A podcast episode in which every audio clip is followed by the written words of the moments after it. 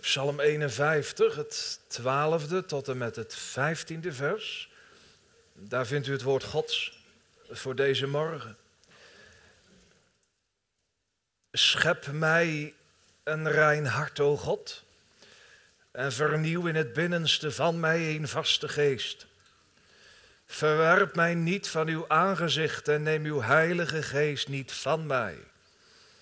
Geef mij weder de vreugde uws heils en de vrijmoedige geest ondersteunen mij. Zo zal ik de overtreders uw wegen leren en de zondaars zullen zich tot u bekeren. Gemeente, u vindt in deze tekstwoorden de geboorte van de ware evangeliedienaar. Het is een pijnlijke, een smartelijke geboorteweg. Dat wel. Deze geboorte gaat dwars door de dood heen. Van die dienaar schiet niks meer over. Hij is bezig te verdwijnen te verdwijnen onder Gods majesteit, onder Gods gerechtigheid, onder Gods heiligheid. Hij kan niet anders meer dan wegzinken onder Gods rechtvaardige toren over zijn zonde. Maar dat is niet alles. De evangeliedienaar in Psalm 51 verdwijnt ook onder Gods goedheid. De grootheid daarvan. Onder Gods heil en de kracht daarvan.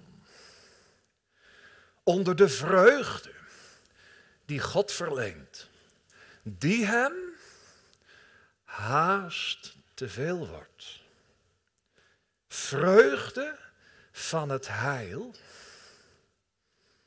dat is voor het vlees haast niet uit te houden, te overleven.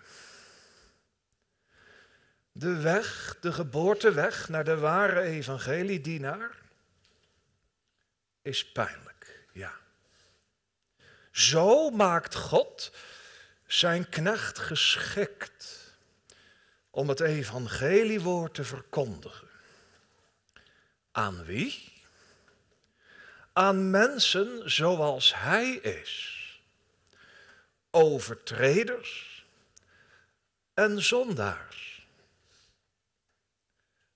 David heeft een lange weg moeten gaan. Weet u hoe lang die geboorteweg geduurd heeft? Negen maanden ongeveer. Laten we er toch maar even naar kijken. Om te verstaan wat hij in de tekst bidt. David, een kind van God, een knecht van God, een gezalfde van God. Hoe ging het met hem? Buitengewoon slecht. Zoals Nathan David aantrof. Je zou zeggen, er is nooit iets van God in het leven van David geweest. Waar was die man naartoe gezworven eigenlijk? Nou, eh, tot zijn eigen schande schrijft hij het op in deze psalm. De Heilige Geest heeft zijn pen gestuurd, omdat dit onderwijs nuttig is, van het allergrootste belang voor mensen hier die zich dag aan dag alleen maar tegen zitten te vallen. En die zo moe worden van zichzelf. Die onderhand zijn gaan walgen van zichzelf. Die de moed dreigen op te geven en de hoop dreigen te verliezen. Dat is ook zeer terecht. Want waar moet je in jezelf op hopen eigenlijk? Nee, David zingt in die andere psalm, hoop op God. Dat is veel beter. Maar om dat te leren, gaan we die stervensweg in. Hm? De weg van de afbraak. Het is een psalm van David voor de opperzangmeester. Dat wil natuurlijk wat zeggen. Hè? Hij heeft dit lied aan de opperzangmeester gegeven. In de tempel moest dat lied klinken. De gemeente moest het horen, de gemeente moest het meezingen. Inderdaad, en scheppen moed uit mijn behoudenis. Wie kwamen daar in de tempel als het goed is? Wie zijn hier vanmorgen als het goed is? Dan is het slecht met u en mij gesteld. Dan is het goed. Weet u wel? Zulke mensen kwamen naar de tempel die de verzoening nodig hadden die de bloedstorting nodig hadden. Die met een pak van zonde en schuld elke keer opnieuw naar die tempel kwamen. Ze moesten van die last af.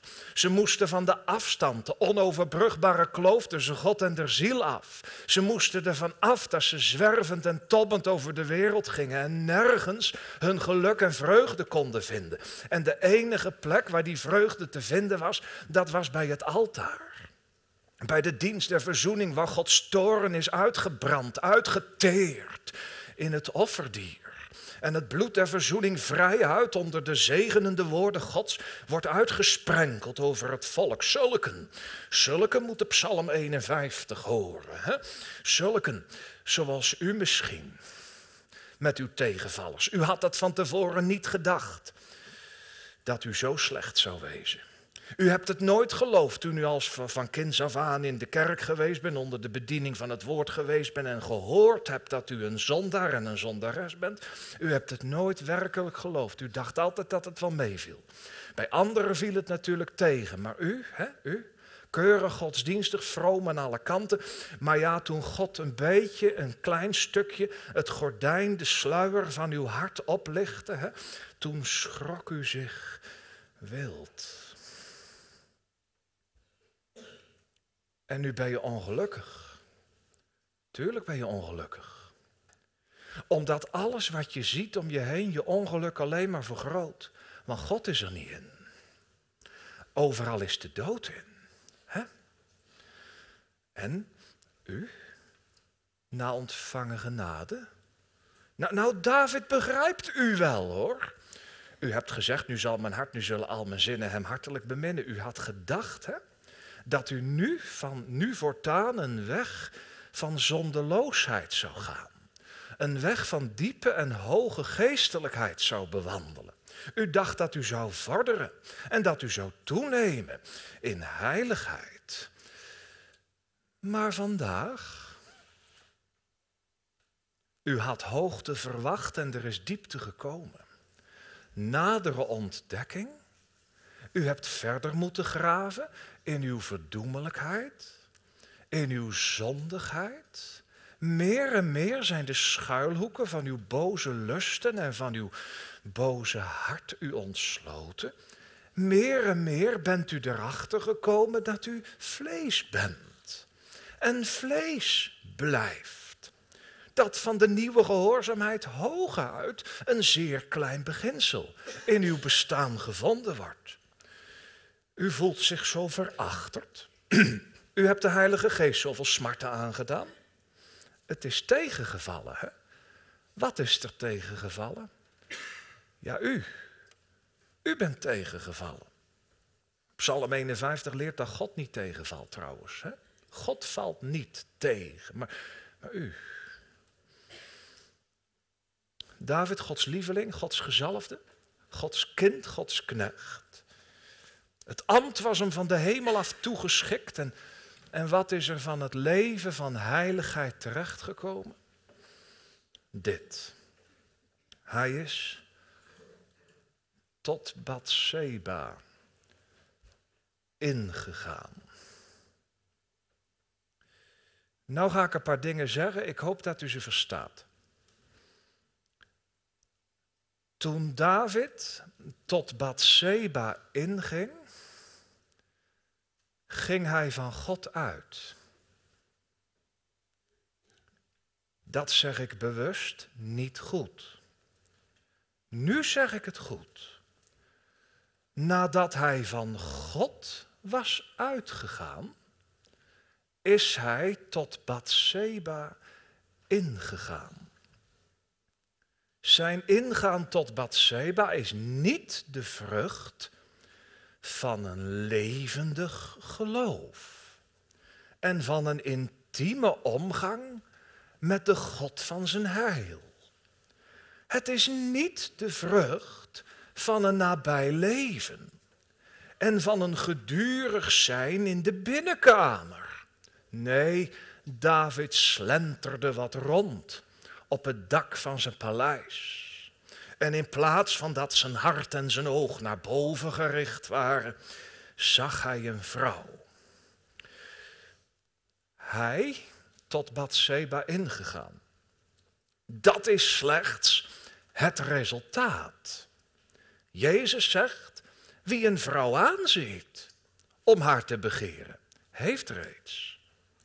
Er is in het hart van David wat gebeurd.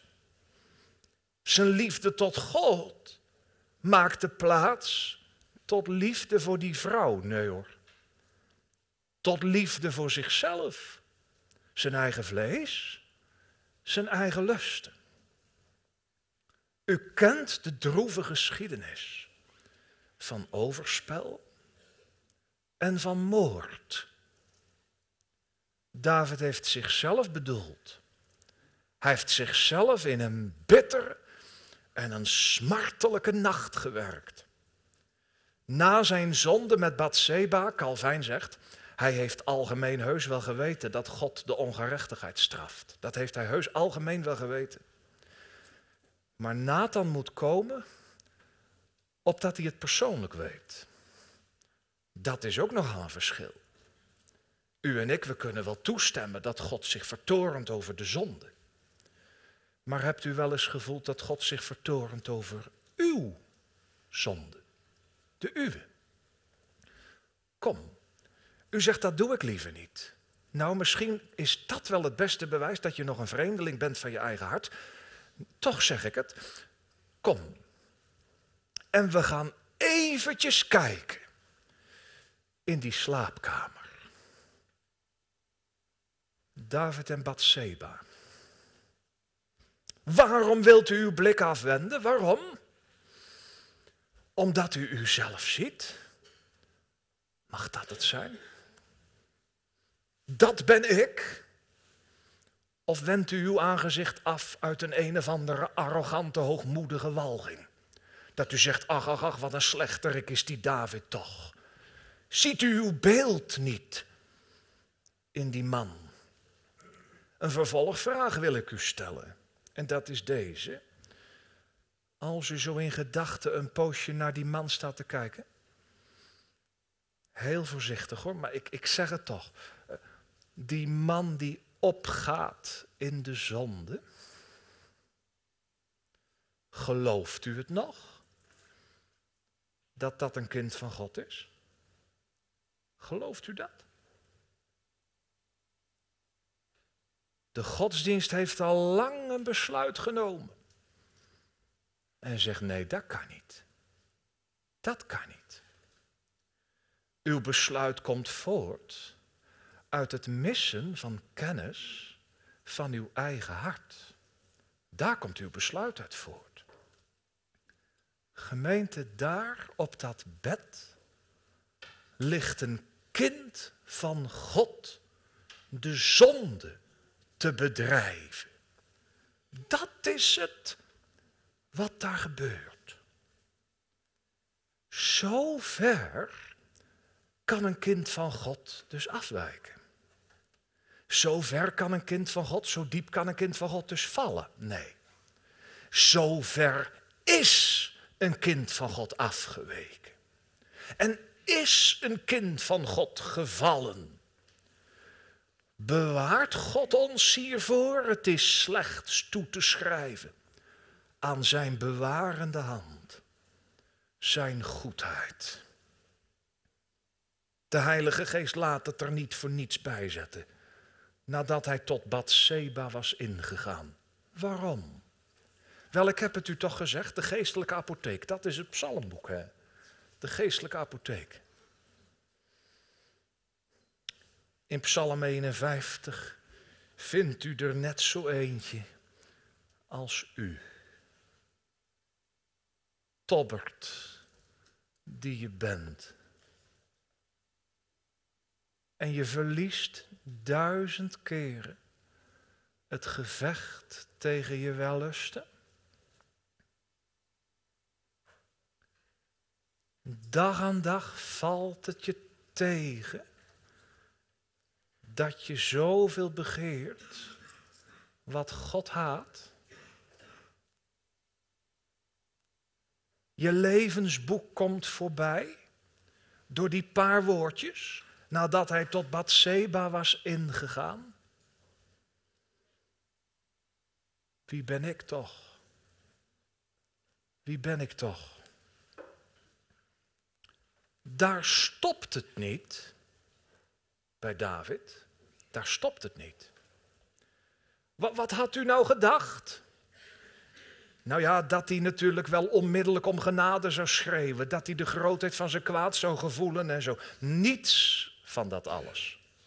Wel geloof ik dat het waar is. Veelpot zegt dat ergens. Hè? Zegt, Gods kind, zegt hij, hè, kan heel diep in de zonde vallen. In een zeer zwart en diep ravijn.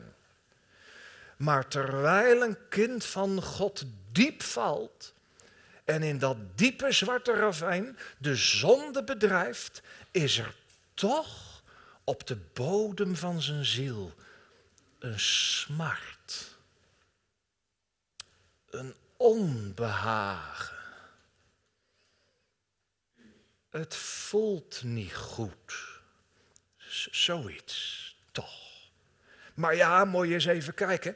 Een teerkind van God zeker, ja, ja.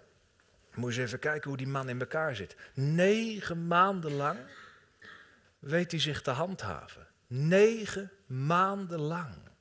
Trouwens, nee, hij had zich een eeuwigheid lang weten te handhaven als het aan hem gelegen had. Als God Nathan niet gestuurd had, dan was het mis gebleven. Dan was hij uit de genade Gods weggevallen, omdat hij zich eruit weggezondigd had om er nooit meer in terug te keren. Dan had hij zichzelf de eeuwige verdoemenis en rampzaligheid waardig gemaakt. Hij heeft in zijn hele houding negen maanden lang laten zien, Heere God, ik hoef u niet, ik ken u niet. Dit is, dit is nou een kind van God. Dat valt u zeker tegen. Dat kan. Maar het valt God niet tegen. Hij wist het al. En het is nuttig dat David dat zelf ook gaat weten. En het is zo nuttig dat u en ik het ook gaan weten. Opdat we nergens anders meer in zullen roemen dan in de genade Gods alleen. Dit is de geboorte van de evangeliedienaar. U had gedacht dat dat langs een keurige school van deftige onderwijzers en zo zou gaan. Netjes gladgestreken, mooi in pak en mooie volle zinnen en vrome woorden en zo. U had gedacht dat dat zo zou gaan. Nou, het gaat door de diepte. Het gaat door de diepte heen. De totale afbraken. En David, die zich negen maanden lang heeft weten te handhaven, hoe, hoe zal zijn ziel gekwijnd hebben? En waar is toch die Heilige Geest die hij van God ontvangen heeft? Waar is die? O, die Heilige Geest, hè? die is in een heel diep, ver weg, uiterst schuilhoekje van Davids hart weggekropen. Haast niet meer te zien. Haast niet meer te zien. Het enige resultaat van de aanwezigheid van de Heilige Geest is nog dit.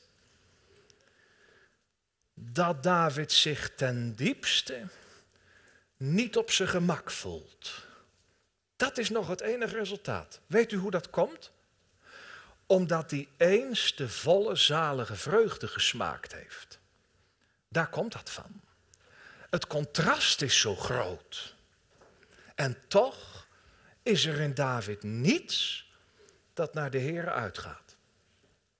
Hij was van de Heer uitgegaan, tot Bathseba ingegaan. Nu komt de Heer middels zijn knecht Nathan tot hem in. Wie ook schuldig heet David, gij zijt die man. Gij. Daar zit hij. De bom barst. Daar zit hij. Aangewezen. Daar zit hij. De Heilige Geest is, eerbiedig gesproken, overend gesprongen. In dat uiterst hoekje van zijn hart. En heeft zich aan dit woord gepaard. David weet zich schuldig. David kent zijn ongerechtigheid, staat er. Dat betekent, het is hem maar steeds voor ogen. Als een afschuwelijke nachtmerrie. En tot zijn eigen ontsteltenis vraagt hij zich af: hoe is het mogelijk dat ik zo'n plezier gehad heb in de zonde? Hoe is het mogelijk dat ik me zo heb kunnen handhaven voor het aangezicht van God? Hoe is het mogelijk dat ik zomaar stoïcijns heb door kunnen leven? Hoe is het mogelijk? Verbroken en verslagen. Waar vinden we David eigenlijk als hij deze psalm uh, dicht? Nou ja, kijk, toen David tot hem kwam, toen zat David op zijn troon. Ja. En toen Nathan gesproken had, toen was David van de troon afgekomen. Ik, ik, ik zoek hem ergens in het stof van de vernedering. daar zoek ik hem ergens. Nou, een wonderlijke zaak, en dat is dit. De Heere laat Nathan zeggen dat zijn zonden vergeven zijn. Dat kunt u lezen in 1 Samuel 12, dacht ik. Dat zijn zonden vergeven zijn. Toch, toch. Waar bidt die man om? Er zit een gelaagdheid in de psalm, die moet ik u verklaren, want anders begrijpt u de tekst niet. Er zit een gelaagdheid in de psalm en dat is deze. De eerste versen eh, is dit het hoofdthema dat David van zijn zonden af moet. De zonde die hij bedreven heeft en de schuld die hij daarmee op zich geladen heeft. Het tweede hoofdthema in de psalm, en dat bepaalt onze tekstverse dan ook, dat is het gevolg van zijn zonden. Dat voelt hij. Wat is het gevolg van zijn zonde? Het rechtvaardige gevolg. Wel, dat God de Heilige Geest van hem wegneemt. dus je hebt twee hoofdzaken: zonde en schuld. En het bange resultaat daarvan, het ontnomen worden van de Heilige Geest. Wat betekent dat voor David? Wel, hij heeft gezondigd, hij heeft zich schuldig gemaakt voor God. En nu is die man zo bang. Doodsbang. Dat God hem als zal, zal wegdoen. Dat moet je voor het verstaan van de tekst wel even goed snappen. Dat David hier op deze plek onder Sal terechtkomt. Erkent en beleidt dat hij het zich waardig heeft gemaakt om tot in eeuwigheid toe uit de gemeenschap van God weggedaan te zijn. Zit je ook zo hier? Mijn vriend, mijn vriendin. Omdat je je leven lang als, als, als een vreemdeling van God over de wereld gaat. Je wellicht nog nooit werkelijk hebt druk gemaakt over de dingen van de eeuwigheid. Nu ben je gaan voelen, gaan weten. Je lacht nog wel mee met je vrienden en toch is het lachen je vergaan. Je doet nog wel mee met de wereld om je heen, maar toch kun je eigenlijk niet meer. Het bevredigt niet. Ik heb geen rust. Ook vind ik geen ontfermen. In mijn verdriet tekent dat zo'n beetje je leven. En u zit hier, u hebt misschien wel, ik bedoel het heel netjes hoor, u hebt misschien wel op gezelschappen het hoogste woord gehad. David kent u wel. Hij zegt, zo een was ik er ook. Ik had ook altijd wat te vertellen en ik kon een ander beoordelen en veroordelen. Daar was ik ook goed in, zei David. Maar ja, nou zit hij zichzelf te veroordelen, dus heb van een ander niks meer te zeggen. Misschien heb je ook wel hoog van de toren geblazen. Ja, zegt u, maar het was echt toen. Dat kan, dat kan. Bij David ook hoor. Tuurlijk. De lofpsalmen in zijn jeugd kwamen uit het diepst van zijn hart. Maar wat moest die man nog leren? Dit is de weg van de heiligmaking. Wat moest die man nog leren? Misschien heeft hij ook wel geleerd. Dan zit je nou zo hier. Zeg, nou heb ik niks meer. Helemaal niks meer. De profeet Nathan is tot hem gekomen. David zit in het stof. En het is één zieleschreeuw. Vergeving van zonde. En nieuwe bediening met de Heilige Geest.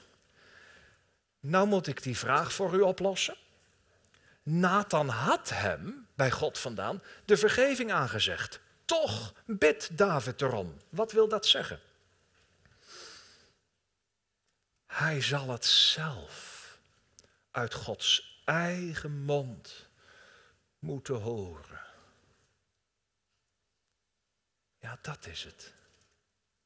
Of om het met de psalm te zeggen, eenmaal sprak God tot mij een woord. Door Nathan, je zonden zijn je wel vergeven. Tot tweemaal toe heb ik het gehoord. Dat de Heere het stempel zet de bevestiging geeft dat het waarachtig is. Kijk eens, het kenmerk van het tijdgeloof, of uh, nou ja, het wondergeloof, of hoe je het ook noemen wilt, alle geloof buiten het ware geloof om, dat is, dat praat zich tevreden met een halve toezegging. Dat zegt het zal wel, ik geloof het wel. Ja, natuurlijk zeggen we het een beetje vromer. Ik mag het geloven. En als ik me niet bedrieg en zo, weet u wel. Nou ja, dat doen we toch al sinds Genesis 3 onszelf bedriegen. Dus daar kan je beter niet van uitgaan. David heeft nodig dat het hem uit Gods mond wordt toegezegd. Dat hij het weet. Hoe dan? Kijk, net als in een gezin, dat kind is stout geweest en, en, en een broertje zegt, mama is niet boos meer. Ja, dat zal wel. Dat zal wel. Maar dan gelooft dat kind pas als bij mama op schoot heeft gezeten en aan moeders borst is gedrukt en een kus heeft ontvangen. En moeder heeft gezegd, ik ben niet boos meer. Je was heel erg stout. Je was inderdaad heel erg stout. Maar nou ben ik niet boos meer. Het is weer goed tussen ons. Dan pas kan dat kind weer huppelen. Als het van moeders schoot afgeschoven is. Dan kan het weer huppelen. Wanneer kan David weer huppelen? Als die van vaders schoot afgeschoven is. Eerder niet. Nou, onze tekstwoorden, die bevatten dus dat tweede deel. Dat is eigenlijk de diepere laag. Hè? Hij heeft om vergeving van zonde gebeden. Maar de, de wetenschap van zijn zonde heeft hem zo beangst gemaakt... dat de Heer zijn heilige geest van hem weg zal nemen. En dat het nooit meer wat worden zal. Met wie? Met hem? Nou, dat doet David er niet zoveel toe. Hij is toch uitgeschakeld. Daarom zei ik u de geboorte van een evangeliedienaar. Hij heeft oog voor het volk. En oog voor de God van het volk. Dat, dat bovenal. Weet u, weet u wat Calvijn zo mooi opmerkt? Hij zei, je merkt in deze smeekbeden dat de tij zich al aan het keren is. Want het gaat hem weer om Gods eer en het heil van de mensen om hem heen. Dat was hij negen maanden lang vergeten. En nu gaat het hem daarom. Het tij is zich al aan het keren. Dat weet David niet. Weet u wat die man ook niet weet? Hij schreeuwt om de Heilige Geest door de Heilige Geest. Dat, dat weet hij ook niet. Die man kan niet zwijgen, die man kan alleen maar roepen, die man kan zijn nood aan God klagen, zijn behoefte kenbaar maken. Dat is aangevuurd door die Heilige Geest die op Nathans woord uit de hoek van Davids hart overeind gesprongen is en de zaak weer overgenomen heeft. He, David doet niet meer mee. En, en weet u, nou is die man zo bang. Hij is zo bang. Bang voor zichzelf. Hij had gebeden om ontzondiging met hyssop. Dat is een beeld dat kon iedereen in het Oude Oosten begrijpen. Wat gebeurde er in de tempel? Daar had je de priester hè, en die doopte de borstel, eh, bij elkaar gebonden riet of zo, weet u wel. Dat bond hij in de hyssop en daarmee waste de priester iemand die van de melaatsheid genezen was. Of iemand die met een dode in aanraking gekomen was. Die twee zaken. Hoe ziet David zijn zonde nu? Dat heeft hem melaats gemaakt, van de hoofdschedel af tot de voedsel toe. En de omgang met die vrouw, te midden van zijn levende lusten en begeerten, verstaat hij nu als het aanraken van een dode, van de onreinheid. Waar God van zegt, zulken moeten uit mijn gemeenschap gebannen worden. Stel je voor, ja. David heeft het meegemaakt hoor. Daar gaat hij zo meteen van zingen. Om de overtreders en de zondaars Gods wegen te leren, opdat ze zich tot Hem zullen bekeren. Zo doet God dat. Hij geneest melaatsen en onreinen zet Hij in zijn gemeenschap. Onvruchtbaren in het huisgezin Gods, dat, dat is zeer weg. Maar er is nog een zaak. David weet bij zichzelf, dat kan, dat kan, dat heb ik al eens eerder meegemaakt. De vreugde van het heil. Maar als God me toch aan mezelf overlaat, dan ben ik ieder ogenblik in nood en tot hinken en zinken elk ogenblik gereed. Daarom, want dat hart van mij, Heere God, ik kan met hyssop wel gewassen zijn, maar dat hart van mij, wat is er met je hart, David? Het is zo onrein. En die geest van mij, wat is er dan met je geest, David? Die is zo wankelend. Die geest van mij is een speelbal van de duivel, van mijn vlees, van de wereld, van de zonden en de ongerechtigheden. Ik word overal heen geslingerd en geslagen. En als ik niet uitkijk, dan lig ik morgen weer in dezelfde modder. Als waar u me nu door uw goedheid hebt opgetild. Ben je ook bang van jezelf? Voor vandaag en voor morgen, omdat het gisteren en eergisteren zo tegenviel. En de weg van het heil, waarvan je had gedacht dat het een triomftocht zou wezen, een stervensgang bleek te zijn. Hm? Nadere ontdekking, ontlediging, verdwijning eigenlijk. Je verdween. Nou, en David bidt, laat alstublieft verdwijnen dat onreine hart en die wankelende geest. Door er een rein hart en een vaste geest voor in de plaats te stellen. Weet u, hij gebruikt het woordje scheppen. Dat is bijzonder. Dat weten de kinderen wel, wat God deed met de schepping. Hè? Als wij iets gaan maken, een huis gaan bouwen, bijvoorbeeld, hij bakstenen nodig een auto gaat maken, dan heb je ijzer nodig. heb je grondstof nodig. Maar wat deed God toen hij de aarde schiep? Had niets. En uit het niets riep hij tevoorschijn. Alsof het was. Er zij licht en er werd licht. En zo ging het door. Toch? Dat bedoelt David. Bij mij is er geen enkele grondstof voor te vinden, zegt hij. Voor een rein hart. Nee, in plaats van grondstoffen weet David dat hij alleen maar antistoffen heeft voor een rein hart. Alleen maar tegenwerken. Daarom is de herschepping in zekere zin, in feite, een groter wonder dan de schepping zelf. Toen God de aarde schiep, was de aarde willig, bereid, passief.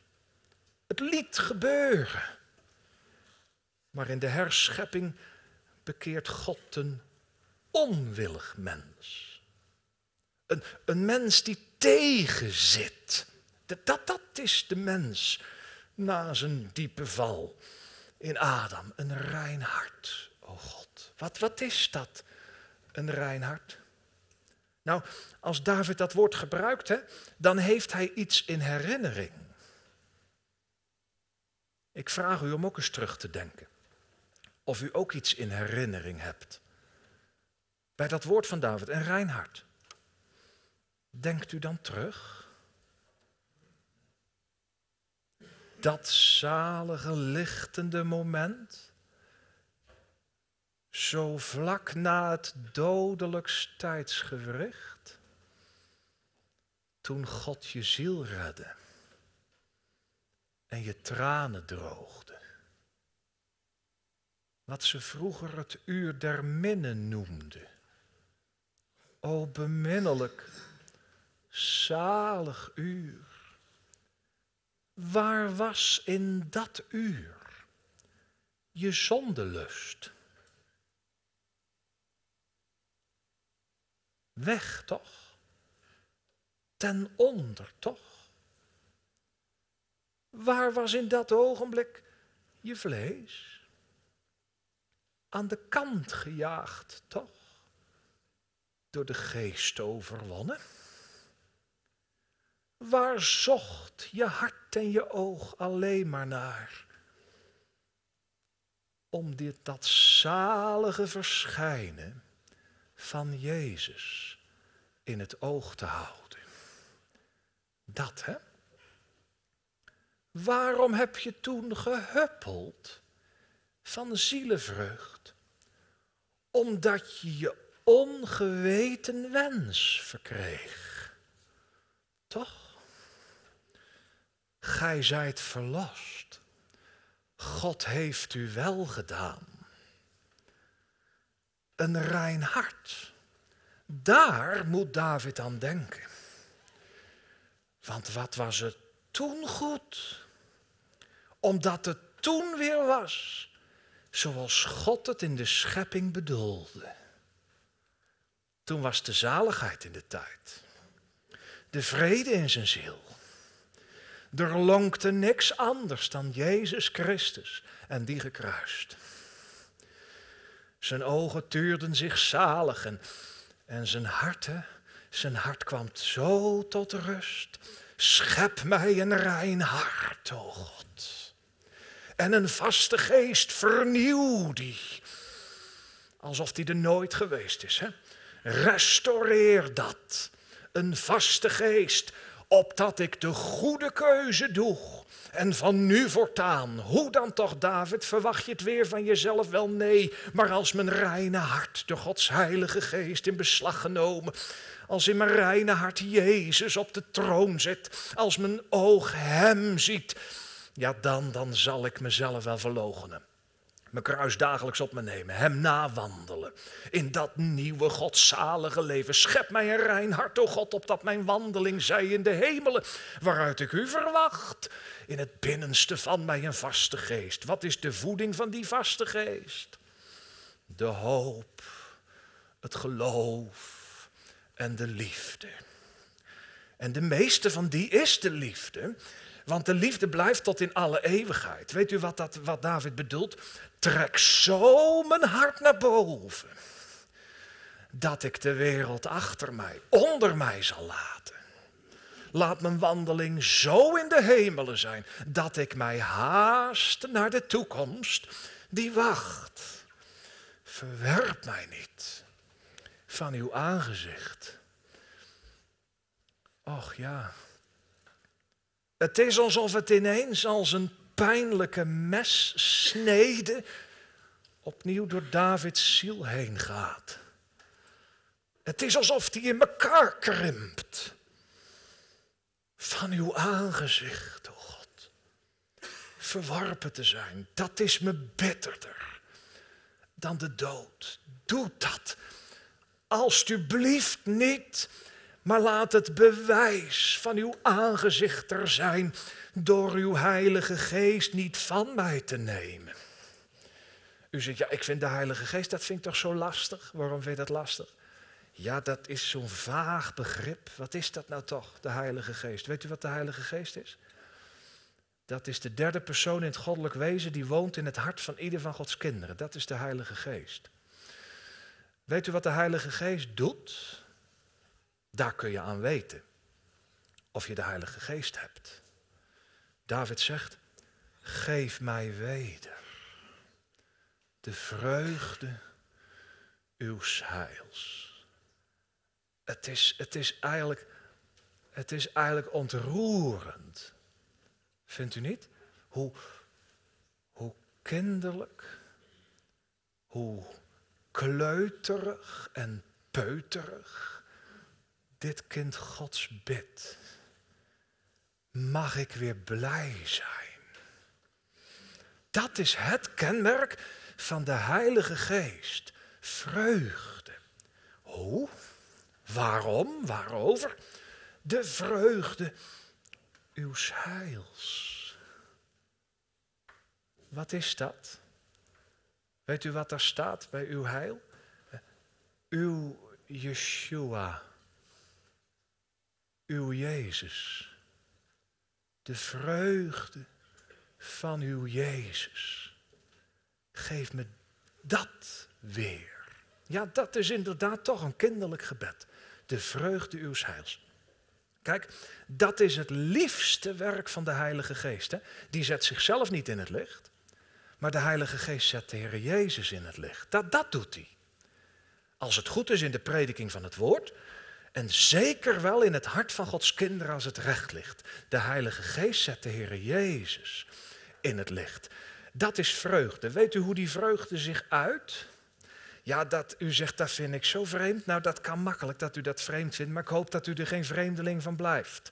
Die vreugde uw heils, dat zijn, dat zijn blije tranen. Zo, zoiets, zeg ik het maar, weet u wel. Hij voor mij, daar ik anders de eeuwige dood had moeten sterven. U zegt, hoe kan dat nou huilen van blijdschap? Ja, dat is toch echt zo. Het hart huilt. Dat zijn de tranen die hij in zijn fles vergadert, weet u wel, zoals de psalm dat zegt. En, en, en blije tranen tot zijn lof. Waarom was het op mij gemunt? Dat daar zoveel anderen gaan verloren, weet u wel? De vreugde uws heils. En, en de vrijmoedige geest ondersteunen mij. In de King James Bijbel staat eh, een, een vrije geest. Ongebonden. Ja, dat is het eigenlijk. David heeft ooit voor de ark gehuppeld, weet u wel? Dat is een ongebonden geest, gehuppeld. Hij trok zich van heel de mensenmassa en van de cultuur en van wat, de, wat het volk ervan zou zeggen en wat zijn vrouw ervan zei en natuurlijk dat mensen, ja. Daar trok hij zich allemaal niks van aan. Zijn hart was vrij, zijn ziel was vrij en die man huppelde. Omdat hij huppelen moest, omdat hij huppelen wou, omdat God een huppel waard was. Zo ongeveer. De vrijmoedige geest ondersteunen mij. Weet u wel? Want hij weet dat hij zo zwak is zelf. Zo zwak. En zo, zo gebrekkig en, en zo wankelend en zo struikelend. Maar als nou die vrije geest Gods de arm onder zijn schouder doorsteekt. Hè? En, hem, en hem aan de hand houdt. Zo. Bij zich houdt. En hem geleidt. Waar naartoe geleid? Naar het erfgoed daarboven, naar het vaderlijk huis. En onderweg, hoe zit het onderweg? Dan zijn we werkelijk bij de geboorte van de evangeliedienaar. Onderweg zal ik, zegt David. Zo zal ik. Wie? Ach mensen, wat was het toch een arme toestand geweest als ik vanmorgen had moeten zeggen, is er hier ergens in de kerk of thuis nog een goed mens? Nou ja, dan had er hier of daar natuurlijk een keurige fariseer gezeten, die had heel netjes zijn hand opgestoken. Die zei, ikke, ikke, besneden ten achtste dagen, naar de wet onberispelijk, een fariseer, een Hebreeër uit de Hebreeën, dik voor elkaar. Nou ja, toch vraag ik me af of ik het zo best met u zou kunnen vinden. David niet meer. Nee, nee, die kan het met u niet zo best meer vinden. Wat moet hij daar nou mee met goede mensen? Hij heeft anderen op het oog, overtreders en zondaars. Weet u wat hij onderweg roept? Schep moed uit mijn behoudenis. Dat roept hij onderweg. Weet u wat een overtreder is? die loopt over de grens. Dat is een overtreder. Die houdt zich niet aan de geëigende paden. En u? We stonden toch aan het begin van de preek eventjes in Davids paleis in de slaapkamer. Tot wie ben u allemaal ingegaan? Tot wat bent u allemaal ingegaan? Omdat u in uw val in Adam van God bent uitgegaan? En omdat u na ontvangen genade opnieuw van God bent uitgegaan? U hebt wellicht een besluit genomen. Misschien hebt u ook wel zo'n soort prediking gehoord. Waarin een besluit klonk. Dan is het voor u niet, want u bent veel te slecht. U bent veel te zondig. Misschien hè, bent u ook wel onder invloed geweest van de moderne, zogenaamd gereformeerde theologie. Die de hoop vestigt op beter doen, op opknappen, op geloven, op aannemen, op kiezen en zo. Maar u kunt er niks mee. Want u bent een overtreder. En de wet eist betaling, toch? Hebt u vanmorgen, of een jaar geleden, of tien jaar geleden, weet ik het wanneer, hebt u tot tien keer toe de messteken van Gods heilige recht in uw ziel gevoeld? Gedaan dat kwaad is in mijn oog.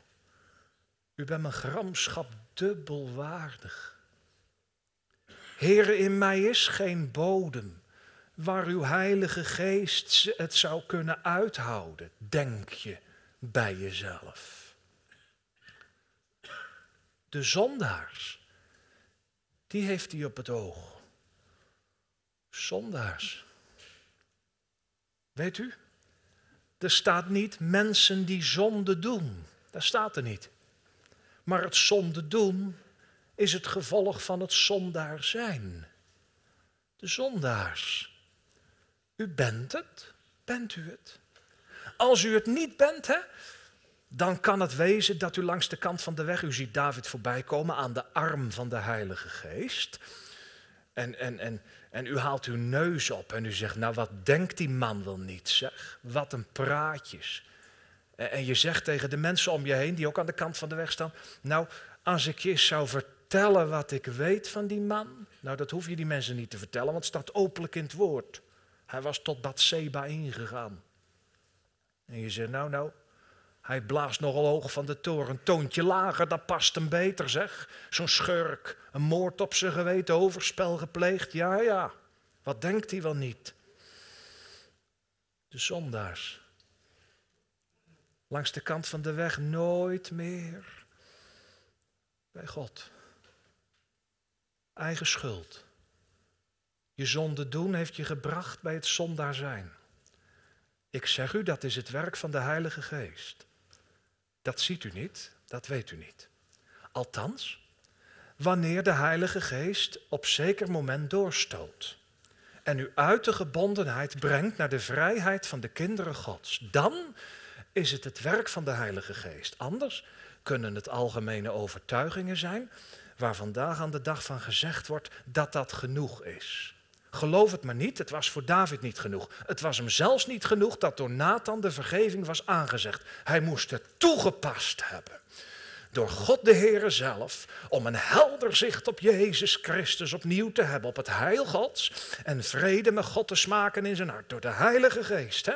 Ik zal overtreders uw wegen leren en de zondaars zullen zich tot u bekeren. Weet u wat dat is, uw wegen leren? Kom, ga met mij en doe als ik. Wat dan David? Wat dan David? Kijk, dat laatste tekstwoord, vers 15, dat is opgedeeld in zakelijk en bevindelijk. Zo moet je het eigenlijk zien.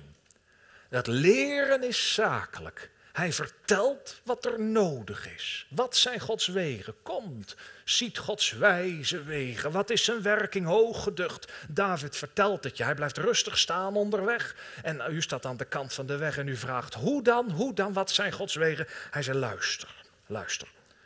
Dat God zijn woord zendt om je dood te slaan. Want hij doodt om leven te maken.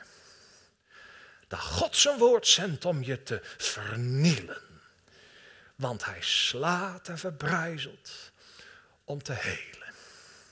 Dat God je alle hoop ontneemt op jezelf Opdat de enige hoop, de enige naam onder de hemel tot zaligheid gegeven, zal gaan schitteren voor je. Dat zijn Gods wegen. Daarom staat het in het meervoud. Hè? Het is een weg van sterven en een weg van leven.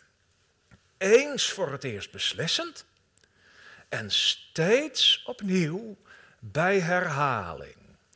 Duizend doden sterven zij die op weg zijn naar Emmanuels stad. En David begrijpt het zo goed, waar je in vastzit. En hij weet het zo goed, dat hij wel kan leren, maar dat je hulpeloos aan de kant van de weg blijft staan. Maar David gelooft. Dat is ook zeldzaam hoor, maar hij gelooft. Weet u wat die man gelooft? Dat de Heilige Geest zich paart aan het woord en de zondaars zullen zich tot u bekeren. Dat gelooft hij. Dat door de tekening van wat God in zijn leven gedaan heeft, en ik heb het geprobeerd wat na te stamelen, weet u wel, zoals het in Psalm 51 tot ons komt, dat de Heilige Geest u waar u ook zit, misschien wel met bizonkit aan de kerkbank vastgeplakt, om nooit in beweging te komen. Maar Gods geest is sterker dan dat. En u grijpt onder dit zijn woord om u overeind te trekken. En daarmee, dat is wel goed hoor, dat u met bizonkit zit vastgeplakt, dan blijven uw vrome kleren tenminste meteen aan de bank plakken. En dan komt u naakt openbaar voor het aangezicht van God en hij u meeneemt in deze weg van sterven en leven. De zondaars zullen zich tot u bekeren. Waarom hoopt David dat zo? Waarom hoopt hij dat zo? Omdat zijn God het waard is. Daarom hoopt hij dat zo. Dat is de eerste. Omdat mijn God en zender het zo waard is, hè? Gemeente? Dat u allemaal in dat grote koor van zijn lof alleen zingt. Daarom, dat, dat is het eerste. En het tweede is, David die zich verbaasd heeft dat God zoveel zorg had voor zijn ziel. Nu is hij een pastor, een evangeliedienaar. En voelt hij zorg voor de zielen van die die aan de weg staan. Dat ze ook gelukkig worden. Eeuwig gelukkig op de plek waar hij zelf het eeuwige geluk gevonden heeft. En daarom eindigt hij zijn preek elke keer zo. Dat geloof ik vast. Kom, ga dan toch met mij en doe als ik. Kijk eens, daar is Immanuel's stad, Jeruzalem, dat ik bemin. We treden uw poorten in. Het is een grote stad hoor, Jeruzalem. Weet u hoe ver Johannes op Patmos kon kijken? Een verklaarder van de openbaring zegt, hij zag de muren van Jeruzalem omdat hij naar het einde keek, naar de horizonten keek. Zo ruim is Jeruzalem stad. Daar past u ook wel bij hoor. Daar past u ook wel bij. En weet u waarom ik dat durf zeggen? Omdat het bloed van Jezus Christus, Gods Zoon, dat reinigt van alle zonde, een overvloeiende en onuitputtelijke fontein is, die nog altijd opspringt. In dit zijn woord, opdat u de vreugde van zijn heil zult mee ervaren. En laat dan de kinderen in de genade maar huppelen door de vrije geest geleid. En laat de geoefenden, de grijzaards in de genade, dan ook maar met hun stramme knieën nog proberen te huppelen. Hoewel de herinnering aan wie ze hun leven lang geweest zijn, ze zo vaak ter neer kan drukken. Maar toch, al zijn hun schouders gebogen, hun ogen schitteren en stralen.